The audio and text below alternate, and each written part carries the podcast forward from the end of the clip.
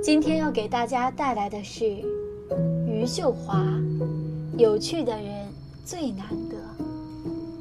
在朋友圈里边，老是说和有趣的人在一起，或者说谁谁谁是个有趣的人，又或者说几句俏皮的话，表示自个儿也是一个有趣的人。其实，我想告诉你一个真相。不是你想成为一个有趣的人就能够成为的，这一部分是先天的性格特征。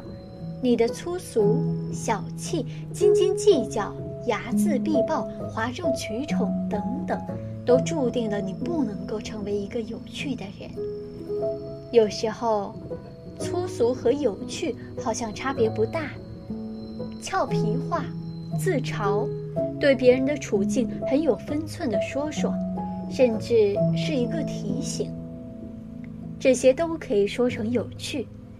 但是问题来了，当一个你不喜欢的人，甚至是你的敌人陷进困境的时候，你会不会落井下石呢？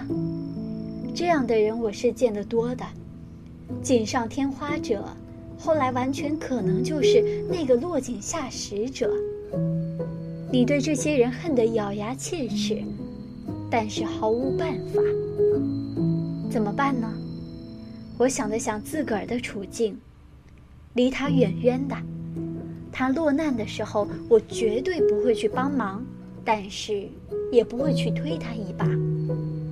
不论这个人的品格是多么的肮脏，我的底线是要对自己负责。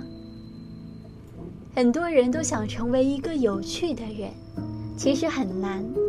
有趣的人是以高级的人品为基础的，不是几句俏皮话、几个开玩笑就可以定论的。